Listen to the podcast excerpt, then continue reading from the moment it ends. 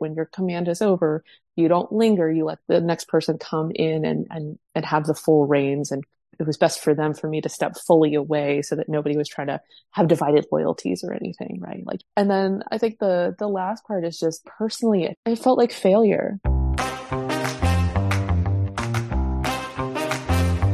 This is Leaving Well where we unearth and explore the realities of leaving a job, role, project, or title with intention and purpose, and when possible, joy. I'm Naomi Hadaway, your host. I will bring you experiences and lessons learned about necessary endings in the workplace with nuanced takes from guests on topics such as grief, confidence, leadership, and career development. Braided throughout will be solo episodes sharing my best practices and leaving well framework. Expect to be inspired, challenged, and reminded that you too can embed and embody the art and practice of leaving well as you seek to leave your imprint in this world. Kera Rolsen is a United States Air Force officer, strategist, and a B 52 aviator. She has a broad range of experience from the tactical to strategic levels of planning across multiple regions of the world and is a graduated commander. She holds master's degrees in intelligence, military operational art and science, and military strategy. Her professional writing has been featured on Over the Horizon Journal, the Angry Staff Officer blog, and Business Insider. Kera is also a fiction novelist under the pen name K.R. Paul and operates KRP Publishing. Now, a little bit of a note here. All views represented during this episode are the views of the speaker or author and do not reflect the views of the United States Air Force or the Department of Defense. So, Kera, I'm really glad to have you for this conversation. I found your story on Twitter and reached out as you were sharing one year post a really big event in your life. Could you tell us in your words about that story? Sure thing. So I think if people are listening in and they have heard my name before, um, nine times out of 10, it is because they have found my Twitter account before. I do get on there. I like to present a little bit of leadership, a little bit of my personal life. Uh, and in this instance, it happens to be a point, a nexus of both of those things. Let's see. So it was September 30th of 2022 I voluntarily relinquished command about eight months short of when a commander would normally give up command.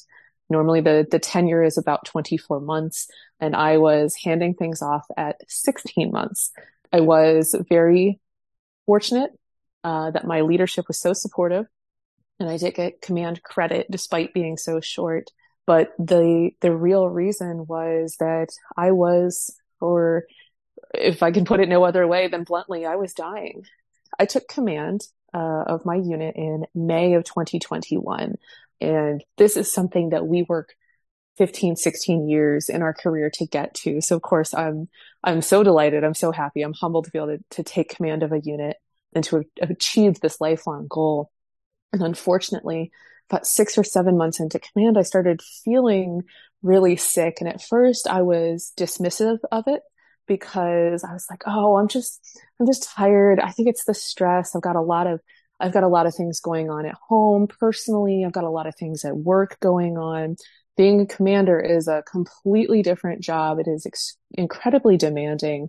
And the specific unit that I had, we provided an annual briefing to an ever increasing number of, of stars for these general officers and it culminated in January of 2022, where I briefed the head of the United States Air Force, the chief of staff of the Air Force, um, General Brown.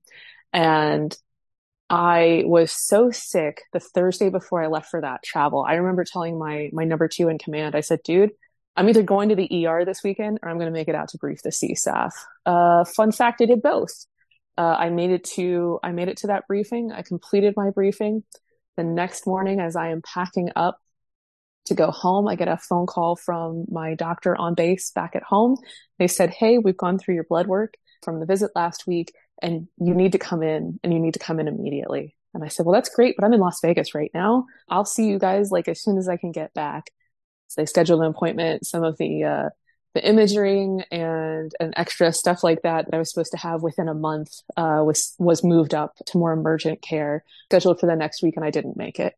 I collapsed at work just a few days later, had to be taken to the ER. Super embarrassing to be the commander. And, you know, my troops are like walking me out to somebody's truck to take me to the ER. And then uh, soon after, I go in for a, a diagnostic surgery. Unfortunately, it confirmed that I had a chronic illness and it had already reached stage three, I think, by that point in time. And now we're kind of, the doctors and I are playing whack a mole. You know, symptom comes up. What can we do about this and this? And they tried me on one course of medication to control it, and, and that was a failure. They start me on a, a second course of medication, which is like in endocrinology, I would guess this is the equivalent of have you tried turning it off and turning it back on again? Where they just, I mean, they just shut the systems down. Unfortunately, the body does not react well to that. And I became very, very ill on top of being ill just from that medication.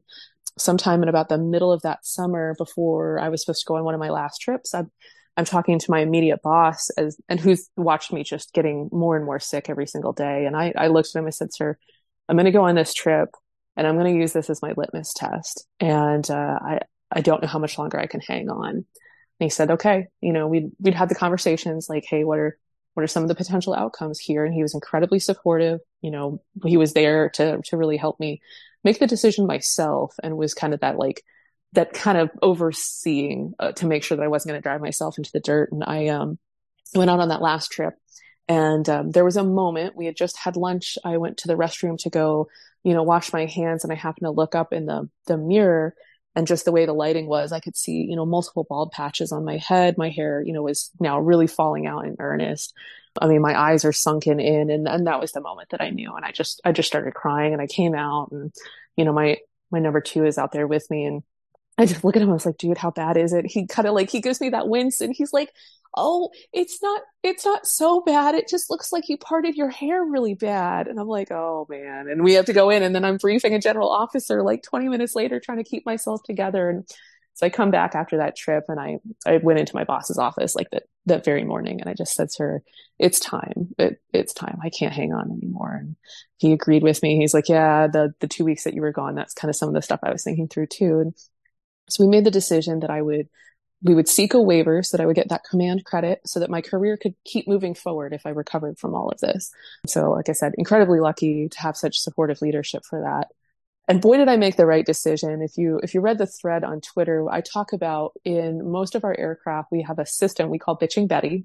Um, and it is a female automated voice that if you were nosediving to the ground and you're about to impact terra firma, it is telling you, pull up, pull up, and, you know, I was getting that warning while I was out on, on the thing. You know, my body is telling me, Hey, it's, it's time. You got to pull up. And, and man, I almost missed it because that was Monday morning. I asked my boss for the waiver. Tuesday afternoon, I'm sitting in my staff meeting because, you know, we can't, these gears don't turn quickly, right? Like we still have some work we've got to get done to, to get that waiver approved. I'm sitting in my staff meeting and somebody, you know, one of my guys is briefing me and I just, all I could do was kind of like lift my hand to try to like pause, get him to stop. And he stops speaking and he kind of looks at me. He goes, I think you guys need to call 911. I think I'm having a heart attack. Sure enough, they're hauling me back to the ER. I didn't have a heart attack, but you know, I had something that went on. You know, Friday comes around, it's like three days later and, and I, I basically have to pull my car over. I feel like I'm, I'm dying.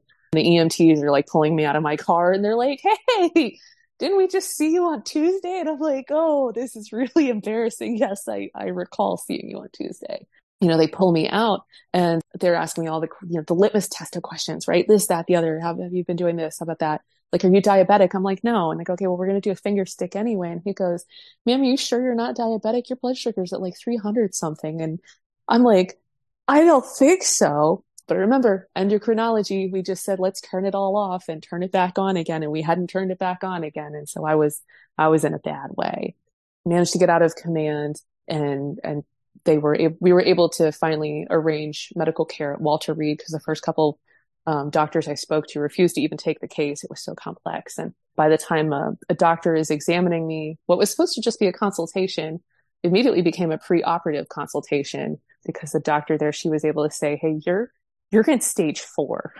you're in stage four now. We have to, we have to do this almost as quick as we possibly can. Not quite emergency yet, but like, you need to come back as soon as we can get you back here. Like, can you wait? Can you wait here two weeks or do you want to go home and come back in two weeks? I said, I'll go home. And yeah, sure enough, walked into the hospital with my mom, an advance directive, a living will, a copy of my will, and, and a hope that everything was going to go okay. And when we walked in, we knew I was going to lose at least five organs, possibly a sixth one, and, and maybe like one of my kidneys too. So like we were, it was, it was dicey walking in, but they managed to fix it up. I only lost the five organs. And uh, now a year later, just feeling so much better. It's a long recovery, but managed to leave the position that I was in with as much dignity and grace as I could muster and go get the medical treatment that I needed and and work through that recovery. So Kera, you say you only lost five organs, but that's a pretty big deal. And I'm curious to hear a little bit from you around, you know, you were when you were talking to your leadership who said to you, I think that I want to help you, or maybe he didn't say this, but gave you the space to make the decision for yourself. Did you know already intuitively that the decision needed to be made? And where would you have found yourself, do you think, if he hadn't said, like, I think it might be time?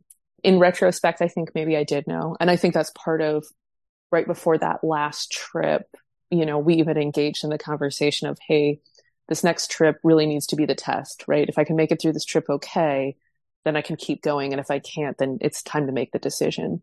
And I think there were even times where I would I would wait, lay awake at night or I would wake up in the night and go, man, God, like, how am I going to, how am I going to tell my troops that I have to leave? Cause I think I was already figuring it out that, that that was the way things were going. But at the same time, it was such an, an odd juxtaposition because my subconscious knew that, but consciously I'm like, no, no, no, it's, it's going to get better. It's going to get better. You know, like this course of medication only lasts four months. And after, you know, the after the four months, it'll improve and I'll, I'll be able to be just fine. I'll get through this. So, you know, a little bit of that lying to yourself. And that was, that was one of the points that I made in that tweet thread was that there comes a time where you have to have the self reflection to recognize what's really going on in your life and, and set your ego aside. Number one, for the, the mission and the group that you're working with and set your ego aside because you yourself need you need to heal and you need to recover and you need to care for yourself. And I very easily could have stumbled blindly and pig-headedly right into my own grave. I think right after that missive to people in your Twitter thread, you talked about the the mission will go on. Could you talk a little bit about you covered it a little bit at the beginning, but you had worked really, really hard to get to that spot and to be in command and to relinquish that. And I think you said something about no one wants to quit early, but the mission still goes on. Can you talk a little bit about the conflicting feelings that you had of your obligation and duty and responsibility to both your troops, to your work, and also to yourself?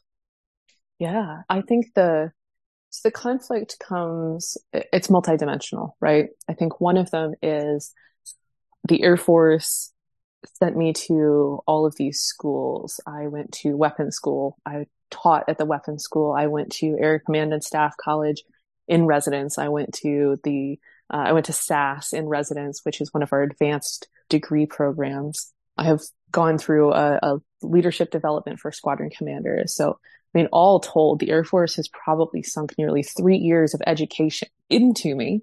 And so I felt, I felt horrible that I would have taken that opportunity and not used to it, used it to its fullest potential. I felt really bad.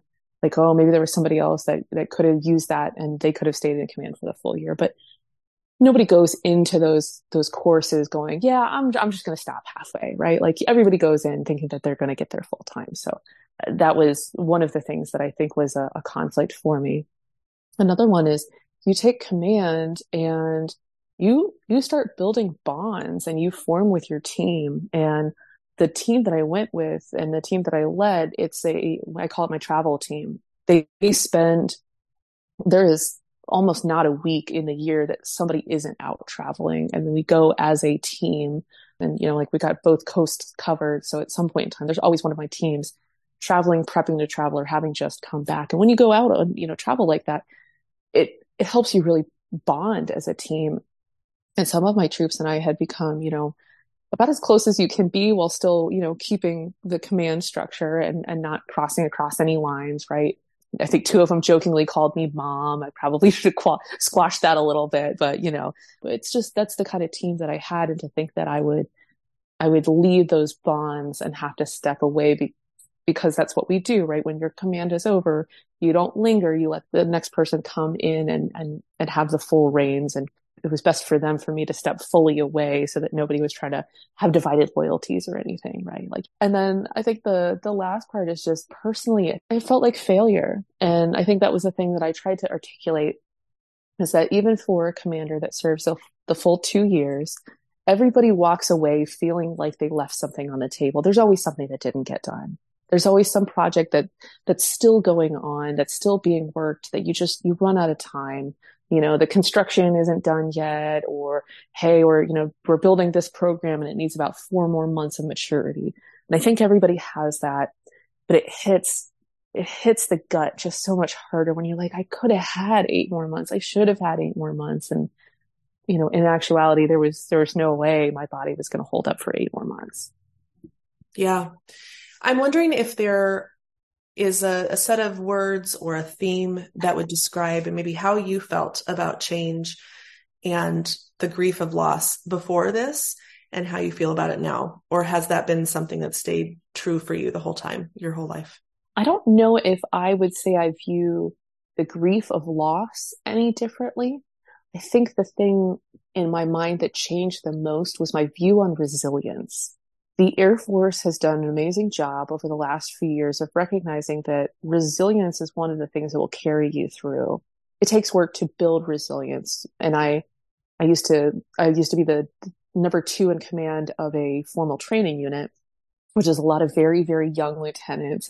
I would try to give the perspective to our instructors, you know, oh, look, this brand new lieutenant comes in and they're having the worst day of their life. And they tell you, oh, you know, my, my my car's broken down and oh this is the worst thing ever and you want to roll your eyes and it's well you have to remember the worst thing that's ever happened to them isn't the worst thing that's ever happened to you but this is the worst thing that's ever happened to them and that resilience for them hasn't grown that much because they haven't experienced that much. And you know as you get through i think at this point i'm at 19 years into my career 19 years into a military career you've seen some shit right? Like your resilience well is deep.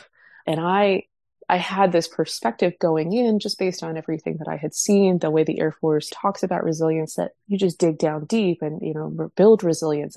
I never heard or heard anybody talk about is there will come a point where resilience fails. Concept that I really started wrapping my brain around is that, that resilience is a well. In good times, you know, you get the rain and the well is full. You don't have to go into the cistern and you can dip into the well and you can water the gardens of your life, right? But when you hit the droughts, you hit the bad times, you're dipping into that well and nothing is refilling it. I even told the, the commander the day that I asked relinquish command, sir, I've, I've gone to the well and I'm dredging muddy water. There's nothing left. I just have nothing left.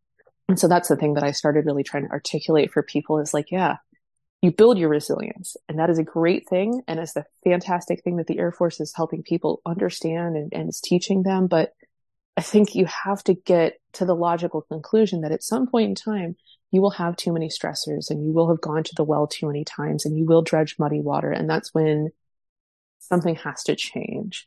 And I was very fortunate that I did have an option. There was something that I could do, and that was that was asked to relinquish command. I worry for the people that feel like they don't have those options because that's where that's where the path gets dire, right? And that's where we have a whole other level of training about how do we prevent somebody from doing something that is you can't turn around, that is unrecoverable. So I've I've really started having those deeper level conversations with people. So while no, I would say my my view on grief didn't change, my view on resilience really did. That's powerful. And I would love to read a, a, piece of your Twitter thread and we'll link it uh, in the show notes. But you said in one of the, the tweets, in my change of command speech, I apologized to my team. And then you said, quote, to my roadrunners, I fought as long as I could, but you deserve a commander focused on the mission and I deserve to heal. End quote. So I'm curious if you would talk a little bit about, did that sit well with the people that were around you?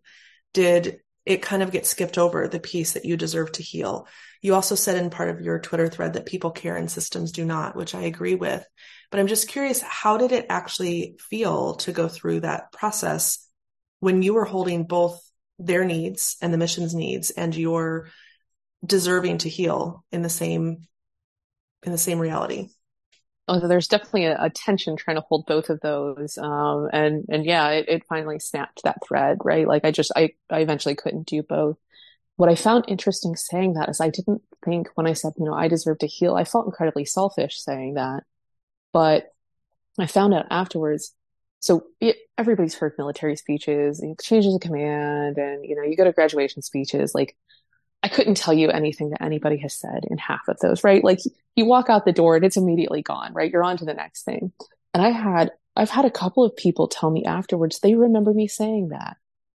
That that of all the things that I said, that was what, what stuck in their brain because we do talk about servant leadership and we do talk about selfless leadership.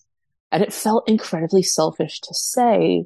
And I think maybe we've, we've pushed the tiller over too hard on the servant leadership because at some point in time, you have to recognize that if you don't take care of yourself, you can't take care of the others. And so perhaps we've some of us, the type A types like myself, you know, we just, we want to bulldoze through it. We just assume every single time we're going to go through that barrier and it's not true. And maybe somebody just needs to hear someone finally say, look, man, like sometimes you, sometimes you're not going to make it. And sometimes you do have to make the hard choice.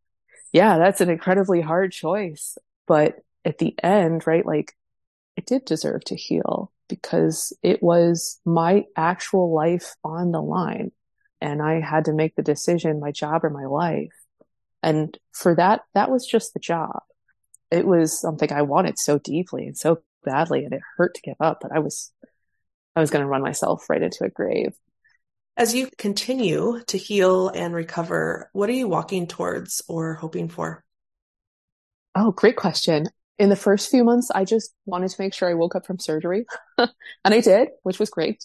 And then it was, you know, the, the path of healing because to take out that many organs, you got to make a lot of holes. Um, so we were, you know, just recovering from that, getting my feet back under me, getting to the gym and getting back to work.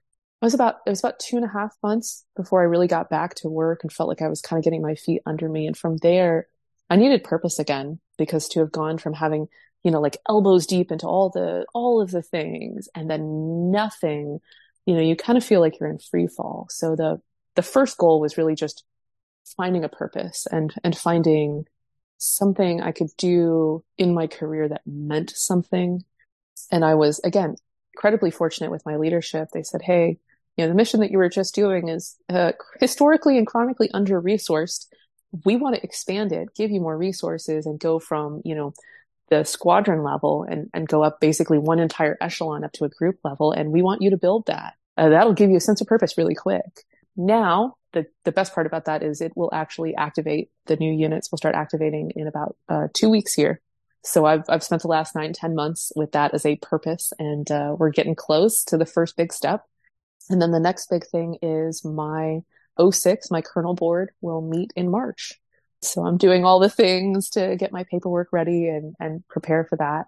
Of course, at this point in my career, right, like most, the, the die is cast on most of that. There's not much to do differently, but really hoping to find out next summer that I made it.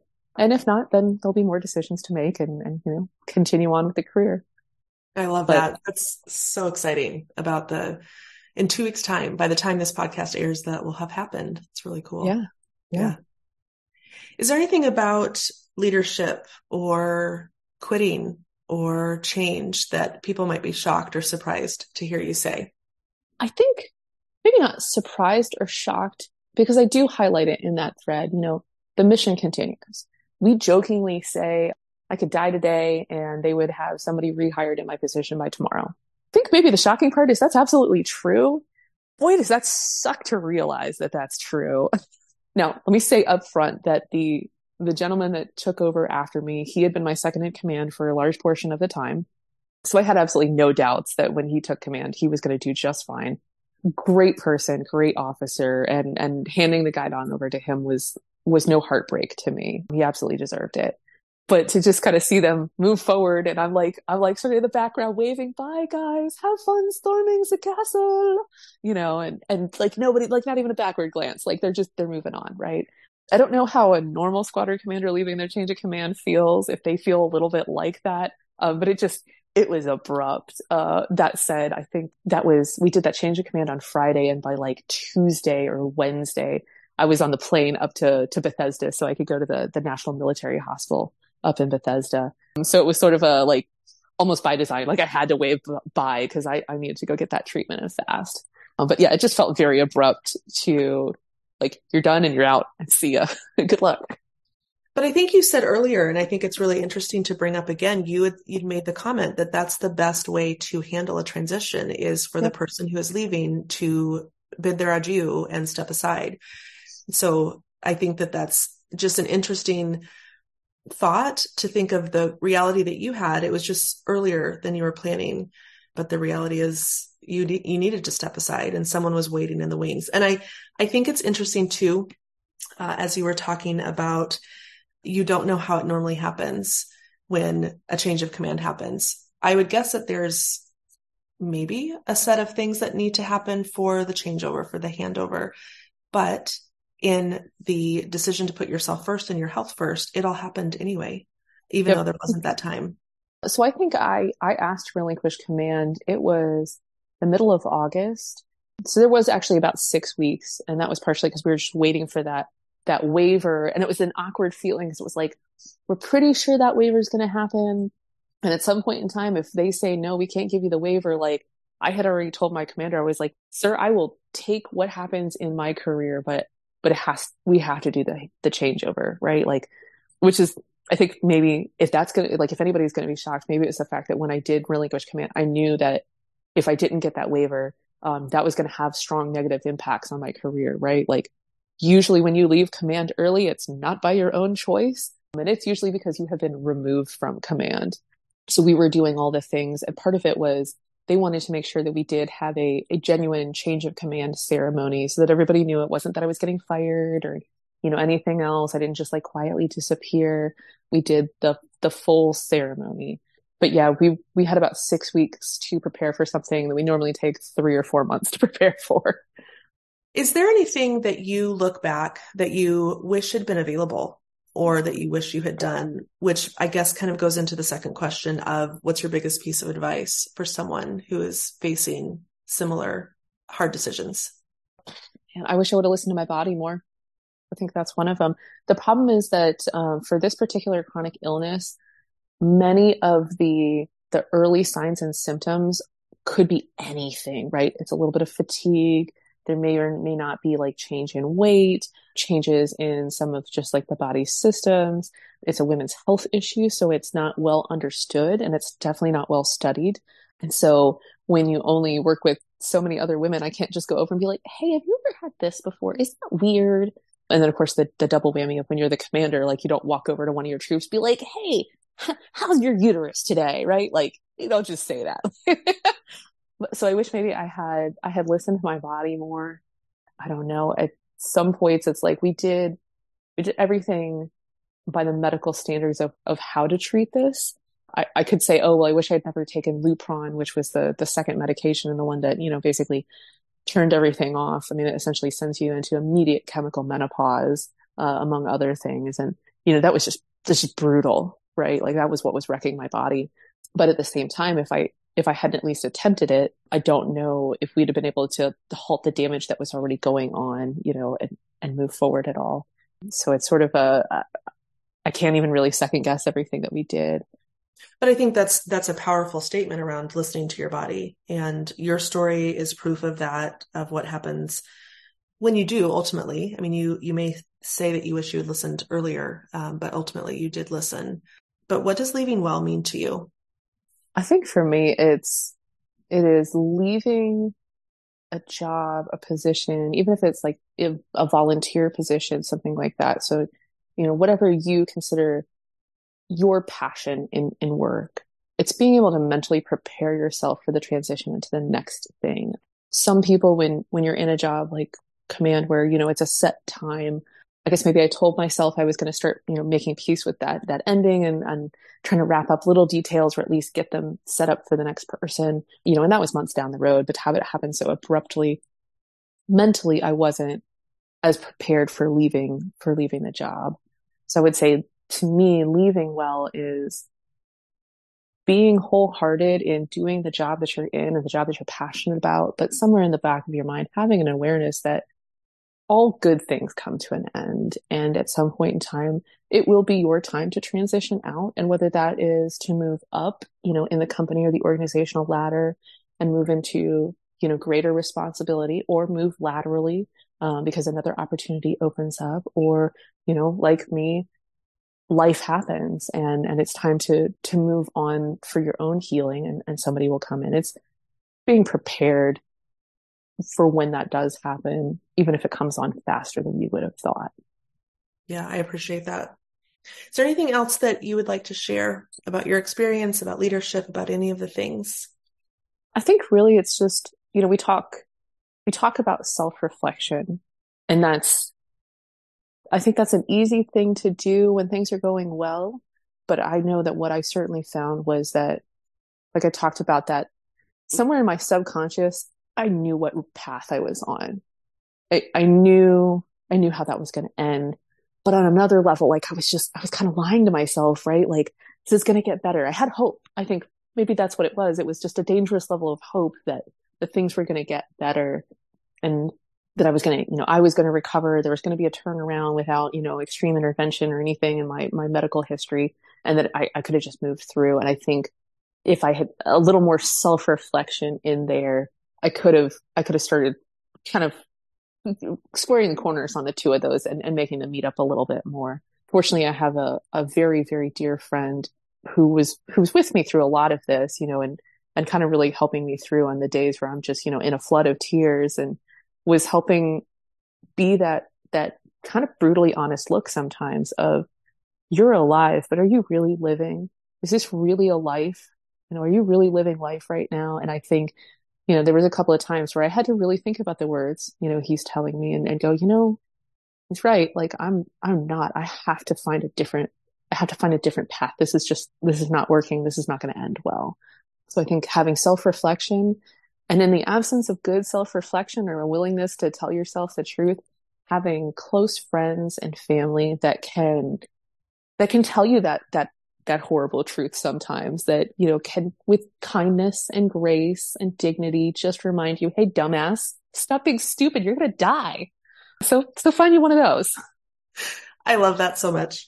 I think that there's so, so much importance around knowing who those folks are to you and even telling them what your boundaries are around like i do need you to tell me um, because i know that sometimes and i would imagine you you called yourself type a so um, i'm not making any assumptions here but the strong women are often the hardest ones for others to support i think. So um, i just want to echo that that if you are one of those people who might maybe be the dumbass that doesn't know when to um, make the right decision. Let your people know it's okay to to call you out there. So, thank you for that, Kera. Thank you for not only your service, um, but also your leadership and modeling the behavior of quitting being important when it means it's it's for your own health and your life. And thank you for sharing so openly and for the the Twitter thread. Yes, thanks so much. And it was it was great chatting with you today. Thanks, Kera. To learn more about leaving well and how you can implement and embed the framework and culture in your own life and workplace, visit naomihattaway.com. It's time for each of us to look ourselves in the mirror and finally admit we are playing a powerful role in the system. We can either exist outside of our power or choose to decide to shift culture and to create transformation. Until next time, I'm your host, Naomi Hattaway, and you've been listening to Leaving Well a navigation guide for workplace transitions.